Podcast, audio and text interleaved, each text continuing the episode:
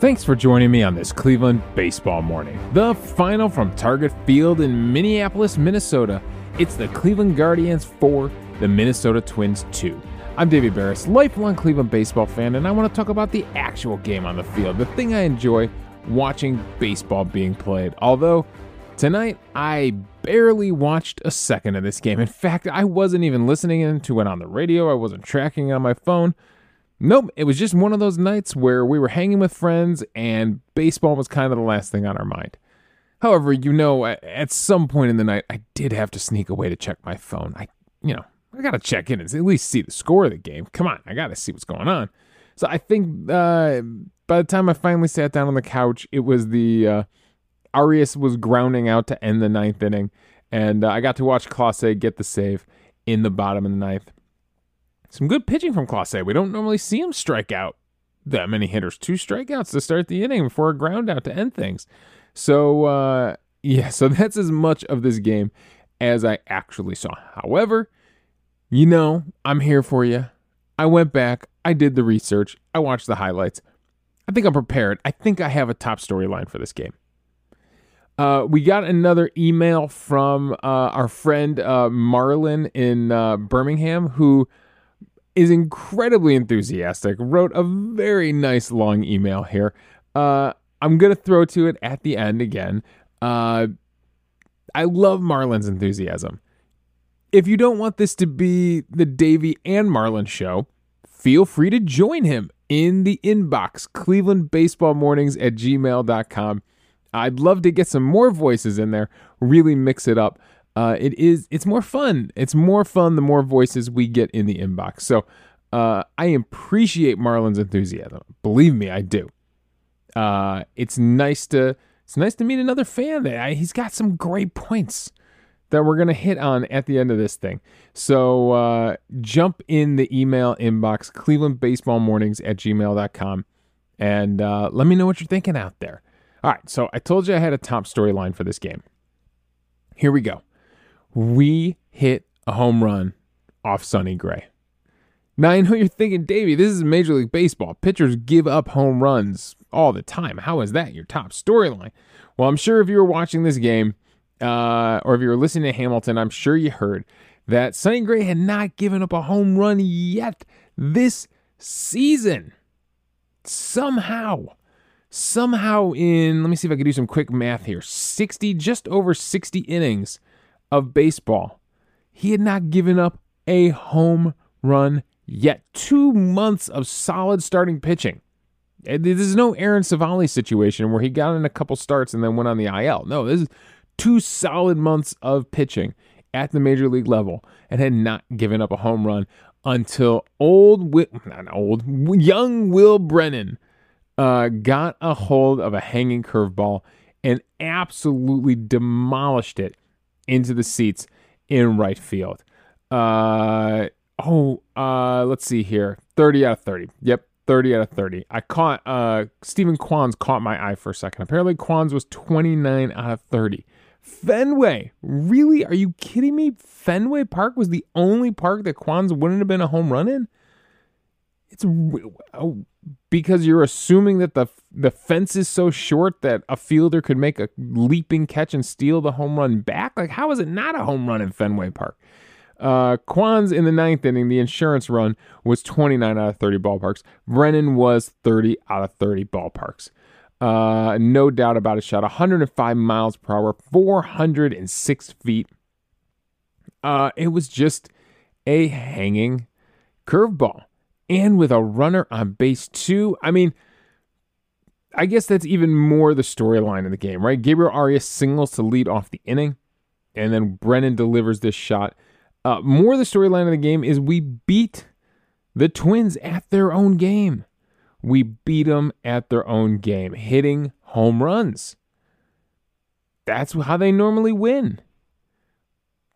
Uh, you know, Polanco gets one to lead off the game, and that is it. So a solo home run again. We talked about this the I think was what was it Thursday night's game where you you'll actually live with a solo home run against the Twins, right? It's not that bad. A solo home run is manageable. It's when those numbers start to get a little crooked and men get on base, like the Guardians did in the seventh inning, where these things can be really dangerous. and it uh, it was the first pitch of the at bat too. The first pitch of the at bat, just a hanging curveball in at the waist, and he turns on it. So a great piece of hitting there from Will Brennan, who's you know been doing better of late. I mean, okay, so that's going to lead me kind of into my other storyline of the game. Arias has two hits on the day and a walk, so he's on base three times. Giménez has three hits and a walk on the day, including a double, including a run scored. If these guys start to find it, I, I mean, again, we don't have enough power. I, it's silly. I was watching uh, the you know the end of the game celebration. Everybody kind of comes together, and the three outfielders meet in center field and kind of jog in together. And I'm just looking at Kwan standing next to Straw, standing next to Brennan, and it's like it's literally three of the same guy. On any other baseball team in Major League Baseball, one of those guys built that way, you know, that style player would be your center fielder, and you'd have two big lumbering power hitters on either side of him in your corner outfield spots. All right, maybe not lumbering. They can be athletic. All right, uh, whatever. You, you get my point. You'd have a power pro, a profile power hitter next to that guy in center field. Instead, we've got three of them. And now, granted, Kwan and Brennan both put balls out tonight. So they do flash a little power from time to time. But I think we can agree, especially for Straw, it's very far uh, in between those home runs. For Straw, it's almost non existent, that power. But it's it's a little bit strange. It's a very strange roster construction. It's a weird situation that Antonetti and Chernoff find themselves in, right? Uh, it's it, how could they have predicted that the three outfielders that would, you know, they trade for Straw because they need a center fielder at the time. But how could they predict that the other two outfielders that would rise from the crop would also be contact heavy, speed, hustle guys, great defensive, good arm guys? Look, they couldn't have predicted that that Oscar Gonzalez or Valera at this point wouldn't have developed to be one of those power hitting corner outfield spots. They tried moving Nolan Jones out there. Apparently, it's working for Nolan Jones in Colorado. Check those numbers. Apparently, he's doing pretty good out there now that he's up with the minor league, up with the major league team. He did start the season in the minors. Uh, but they probably thought one of those guys would be hitting for power in right field, and this wouldn't be the roster construction. And yet, here we are. Is Gabriel Arias going to be the one that adds that power, adds that pop? Uh, no home run from tonight, but you know, still good day. Uh, still two base hits, nice to see, and he has shown some serious power when he gets a hold of one. So yeah, it's a, it's a very strange day, but it's nice to see those guys maybe warming up a little bit. Maybe I mean four times on base for Giménez. Nice to see. That is really nice to see right there. Uh, Gabriel Arias, too, three times on base. Uh, Brennan with three RBIs on the day. He was the big, uh, the guy driving it. I mean, doing all, all the work right there uh, for your offense until Kwan in the ninth inning gets the last RBI, obviously on the solo home run. Uh, Brennan was doing all the work until that point, and it makes sense that our, the hitters right ahead of him, Giménez and Arias, are on base multiple times, and then he's the guy with three RBIs. That's it's kind of how baseball works. You, you got to get on base for someone to drive you in. Um, so yeah, Brennan's hit up to 250. He's he's been coming on pretty strong. 250 with a 650 OPS. So again, pretty low OPS numbers across the board for the Guardians. Pretty low OPS numbers. Uh, but uh, yeah, uh, it's starting. It's it's maybe starting to heat up just a little bit. So uh, you know, something that Marlon points out in his email. Um, I guess I might bounce to this from time to time. Uh, he says, uh, I feel if the offense averages four runs per game, this team will win most of their games. It's probably fair to say they would have 40 plus wins already if they scored at least four runs a game. Yeah, uh, it's true. I, four runs is a is a good enough cushion for this pitching staff. You get another strong start from Logan Allen. not his best start of the season. Uh, does spread out seven hits. You know, one of them is a solo home run right off the crack of the bat, so he is you know pitching from behind a little bit. Um, but so that you know one of the earned runs there, and then they managed to get another run in the fifth inning off him. But he does. He only gives up four hard hit balls on the day in six innings, 95 pitches. That's pretty efficient.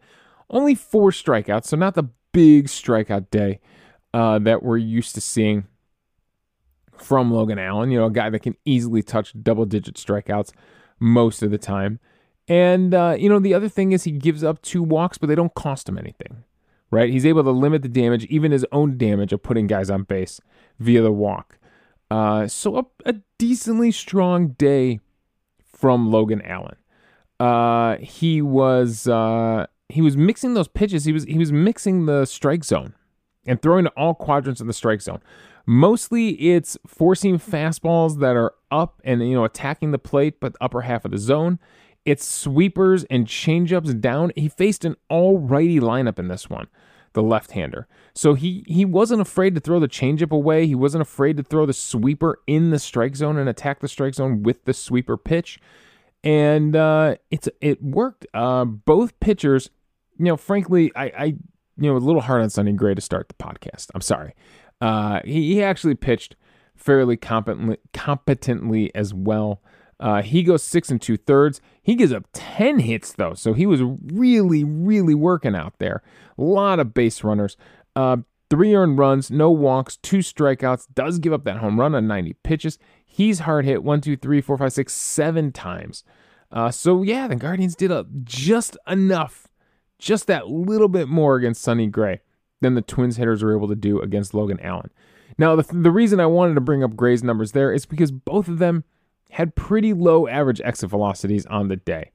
Uh, they they put the sweeper was the only pitch they hit pretty hard off of Logan Allen. It had a 93.8 mile per hour average exit velocity. Uh, they put six of them in play, but his average exit velocity on the day was only 81.9 of uh, 19 balls put in play, the average exit velocity was 81.9. That is solid stuff right there. Even though the whiff rate wasn't super high, you know, nine whiffs on 43 swings, 21% whiff rate, does add in 18 called strikes, a lot of them on the four seam fastball and that sweeper.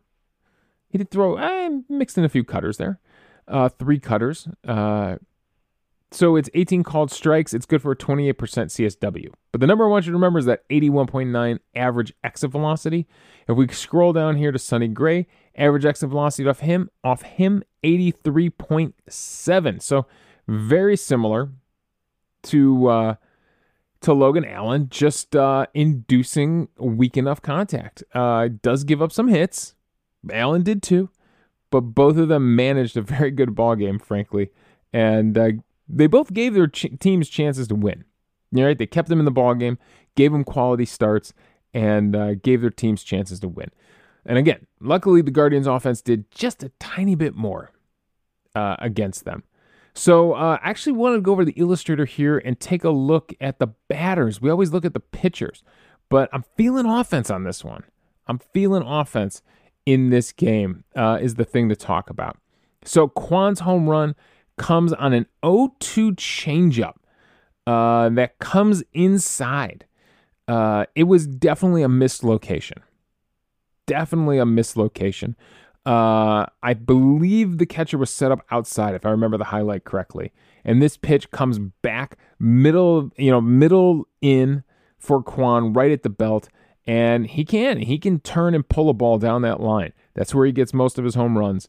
Uh, I think wasn't it this earlier this season the first time he went out to right center in his professional career. Everything else had been down the line. Well, add this one. There's another one down the line for him. So it's it's fun to see that on an 0-2 count. Uh, other things I noticed in this game, uh, Andres Gimenez, again those three hits, the double which he pulled and hit into right field, um, that was down the middle. Again, a hanging curveball from Sonny Gray that he smokes at 104.7 mile per hour exit velocity. Uh, goes for a double. Uh, that was again curveball right. I'm talking middle, middle, dead center, bullseye. Uh, his two singles both come on outside pitches. Uh, the one in the and was it the eighth inning or the um, one comes on a curveball in a slider in the eighth. One comes on a curveball in the second inning. Let me go over to the spray chart here, just make sure I get this right. Uh, the one in the eighth inning was an 0-2 slider that he actually pulls to the right side, and it uh, it works out for him for a base hit. The uh, the curveball away in the second inning, he rides away and pokes it into left field, um, you know, towards the left field line. That's what I'm talking about. I love seeing that from Andres Giménez. I love seeing him use the opposite field to get those base hits, uh, especially when pitchers are going to stay away from him. And in a curveball, too. It's a high curveball kind of hanging up there. That's really that's a good pitch to just stick out and poke and uh, drive into left field. I thought it was interesting. Gabriel Arias, both of his singles came from pitches below the strike zone. Uh, one was a curveball on a 1 2 count that he goes down and gets, and the other one was on a cutter on a 1 1 count. Both of them below the strike zone. So that was interesting. Again, Brennan's curveball that he hits out is on the inner half of the plate, inside just a little bit just a little bit below the waist, but a real hanging curveball right there. And uh, Straw with multi hit game as well. So not, let's not take anything away from Straw in that nine hole, even though it doesn't uh, turn into much. You know, it doesn't come around and create any runs, but it is nice to see Straw uh, getting on base twice, having a multi hit game there. Uh, unfortunately, the Guardians can't do anything with it. So those were some of the things going on on offense. You know, it was unlikely heroes tonight. Unlikely guys to have power, unlikely guys to, you know, Brennan to be driving in all those runs. Uh, the fact that the you know Straw and and Kwan getting on base after him can't really turn into anything. Uh, a rough night. Amed Rosario leaves the game early uh, with apparently knee soreness. It gets Tyler Freeman in there. He gets on base twice uh, a hit and a walk. So, uh, you know, in limited at bats and only three at bats, he's on base twice. We gotta get, I mean, we gotta get more bats for Tyler Freeman. It's killing me not seeing his name in the lineup. He's hitting 286 with a 690 OPS. Meanwhile, your starting shortstop, Amed Rosario, look, I know he has the track record that Francona believes in, but he's hitting 224 with a 584 OPS. Lowest on the team, OPS wise. Lower than Straw. That's right. Lower than Zunino, who's been awful. I he, Zunino, I know he's had like a day or two where he was actually hitting pretty good. He had three more strikeouts in this one.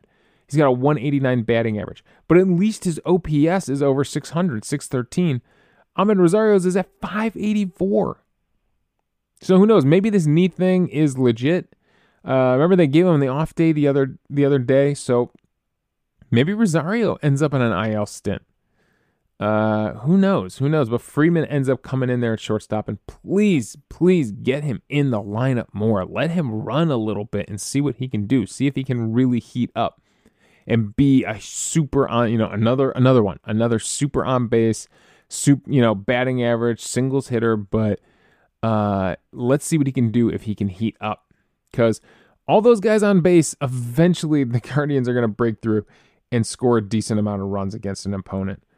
Um, I didn't realize this. They went 0 for 8 with runners in scoring position on this game, and yet still managed four runs on 12 hits. Uh, how about the Twins? How'd they do? One for four with runners in scoring position. So you can see this was going to be the Guardians' day. It was just a matter of time before they finally broke through. I mean, you can't have that many base runners and not finally break through somehow and score some runs.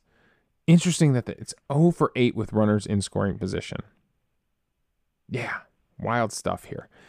So, uh, not not all my thoughts. Hang on, hang on. Not all my thoughts. The uh, the bullpen. Just shout out to the bullpen. Uh, Marlon uh, pointed this out in his email. Um, in regards to Karinchak, I wonder if he's actually settling down or he feels the pressure of a demotion to Columbus if he doesn't improve, This is his third straight good outing after walking the bases loaded in the second game of the series against the Cardinals. Yes, we all we do remember that terrible outing. I believe wasn't it Sam Hentges who came in and saved that inning and actually got out of that inning. Uh, but he walks the bases loaded against the Cardinals, and yeah, he he has settled down. And you know, again, the fact that he's Francona's using him here in this situation is leading me to believe that Karinchak's position was never in doubt. He's not going anywhere. In fact, I believe they did already send Hunter Gaddis down, and uh, Marlin pointed out this out in his email. Michael Kelly was promoted uh, in the bullpen. So I still don't understand what the move is to get Tristan McKenzie on the team. I guess we're going to find out tomorrow. We'll all find out together. But yeah, Karinchak, Karinchak seems to have bounced back. And you know what? Should we be surprised? I feel like he's done this in his career. I feel like Karinchak has had those moments in his career where he looks completely lost, and then I don't know. I don't know. Carl Willis sits down sits down with him, takes him out for a cup of coffee. I, I don't know what. Watches some film with him, and uh, he seems to right the ship uh, from those moments. De Los Santos is just absolutely filthy this year. He pitches the eighth inning, uh, does give up a hit, but on 14 pitches gets out of it. Uh, zeros across the board for the rest of his box score. And obviously, Clase finishing the ninth with two strikeouts. De Los Santos is just cooking this year. I mean, he is in the 82nd percentile for average exit velocity, 87th percentile for hard hit percentage, 85th percentile for expected batting average, 73rd percentile for expected slugging. He is doing a really, really great job this year. Uh, his whip is uh, well below his league his career average of 1.3. He's at uh, below what it was last year for the Guardians at 1.07. He's at a 0.91 whip right now. And his uh, ERA is well below his career average of 422. Last year for the Guardians, it was 304. Now he's at a 1.64 ERA. So, really, really locking in uh, for De Los Santos. It's interesting, his strikeout percentage is down. I went from a 28.4 strikeouts percentage to 22.5 K percentage. So the strikeouts are down, but the hard hit rate is way down. It went from 45.2 to 31.4. So he's indu- he's not striking out as many guys, but he's inducing much, much weaker contact. The average exit velocity off him is down almost four percentage points. So uh, yeah, uh, it's he's really, really uh, done an impressive job of taking another step as a pitcher. He was he was pretty good last year. He's getting close to uh, really good to dominant uh, so far this season. Uh, so good job from the bullpen. Uh, all right, before we get to Merlin's email, I don't want to forget MVP on the day. Oh, come on. The guy with three RBIs, the guy single handedly, Kwan's was just an insurance run in the ninth inning. Uh, Brennan gave us that win right there. So, uh, MVP on the day for three RBIs, definitely going to Will Brennan. Is he heating up? Maybe. Maybe is he figuring it out with you know this this consistent playing time in right field? I know he's kind of splitting time with Arias right now, but he is getting some pretty consistent playing time out there in right field and starting to come together. It might be starting to come together a little bit for that guy. So uh, all right, that is all my thoughts on this uh, on this fun win that I didn't get to watch. But hey, I'm glad we won.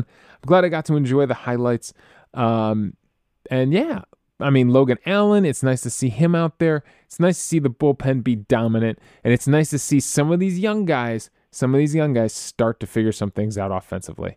All right, uh, the rest of Marlin's email. Uh, some other highlights from the email. He uh, he was going on about the Luis Arraez trade. He said, Thank goodness the Twins traded Luis Arraez. He was a huge thorn in Cleveland's side. Arraez, Salvador Perez, and Andrew McCutchen are my favorite non Guardians players and wish them well, except for when they play against Cleveland. I know they needed pitching, but with all due respect to Pablo Lopez, this trade wasn't smart. Arraez is the reigning AL batting champ and is hitting 390 on the year. And yeah, I remember when we played Miami earlier this season, Arraez was giving us trouble. So you're right. They definitely, you know, they always say, you know, trade from an area of strength. I don't I don't know if I would have given up Luis Arraez for uh, for starting pitching. I feel like there are probably other ways to find starting pitching. So uh, you're right there, Marlon. It is weird to face the Twins team without him, uh, but thank goodness that we're not because uh, it, it's going to help us in the long run. However, uh, he also mentioned um, was it in this email or another email here? Uh, he mentioned their third baseman, Royce Lewis, and uh, Lewis Lewis is going to be a problem. Like he makes a great defensive play, a really really good defensive play in this one, uh, turning a double play. He's been hitting really well in the series. So, uh, and we might have gotten rid of Luis Arraez, but now Royce Lewis, uh, add him to the collection of just continued good Twins offense. Uh, they just they they we know how to find the pitching, we know how to develop the pitching. They seem to have a way with offense. You got to give Minnesota a little bit of credit there. Uh, so yeah, so thank you, Marlon. Uh, he's excited to see uh, Doctor Sticks tomorrow. That's right, Tristan McKenzie making his return to the mound for the Cleveland Guardians. I think we're all excited, Marlon. Uh, I think McKenzie is someone that anyone, everyone, uh, everyone who's a fan of this team is 100% behind Tristan McKenzie, want to see this kid have success, uh, and want to see him, uh, you know, continue to develop into the ace we believe he can be. So it's going to be uh, nice to see him back on the mound for us. Uh, so thank you, Marlon. Again, if you want to jump into the email inbox, Cleveland Baseball Mornings at gmail.com. All right, that's all my thoughts. Thanks for joining me on this Cleveland baseball morning. Again, the final from Minnesota. It's your Guardians 4, the Minnesota Twins 2. Hey, we actually have a chance to even up a four game set tomorrow and make this weekend not a total loss, you know, as far as the standings go. It's not a total loss because we all had fun talking baseball together. All right, you can follow me on Twitter at Davey Berris. You can email the show at clevelandbaseballmornings at gmail.com. Let me know your thoughts on the game and we'll discuss them on the show. Also, I'm hosting this podcast on Spotify. If you go to the link in the show notes, you can leave a voicemail for the show. We'll play it back on the air, respond to your thoughts, and we'll have a fun conversation amongst the fans about baseball. So thanks again for joining me on this Cleveland baseball morning.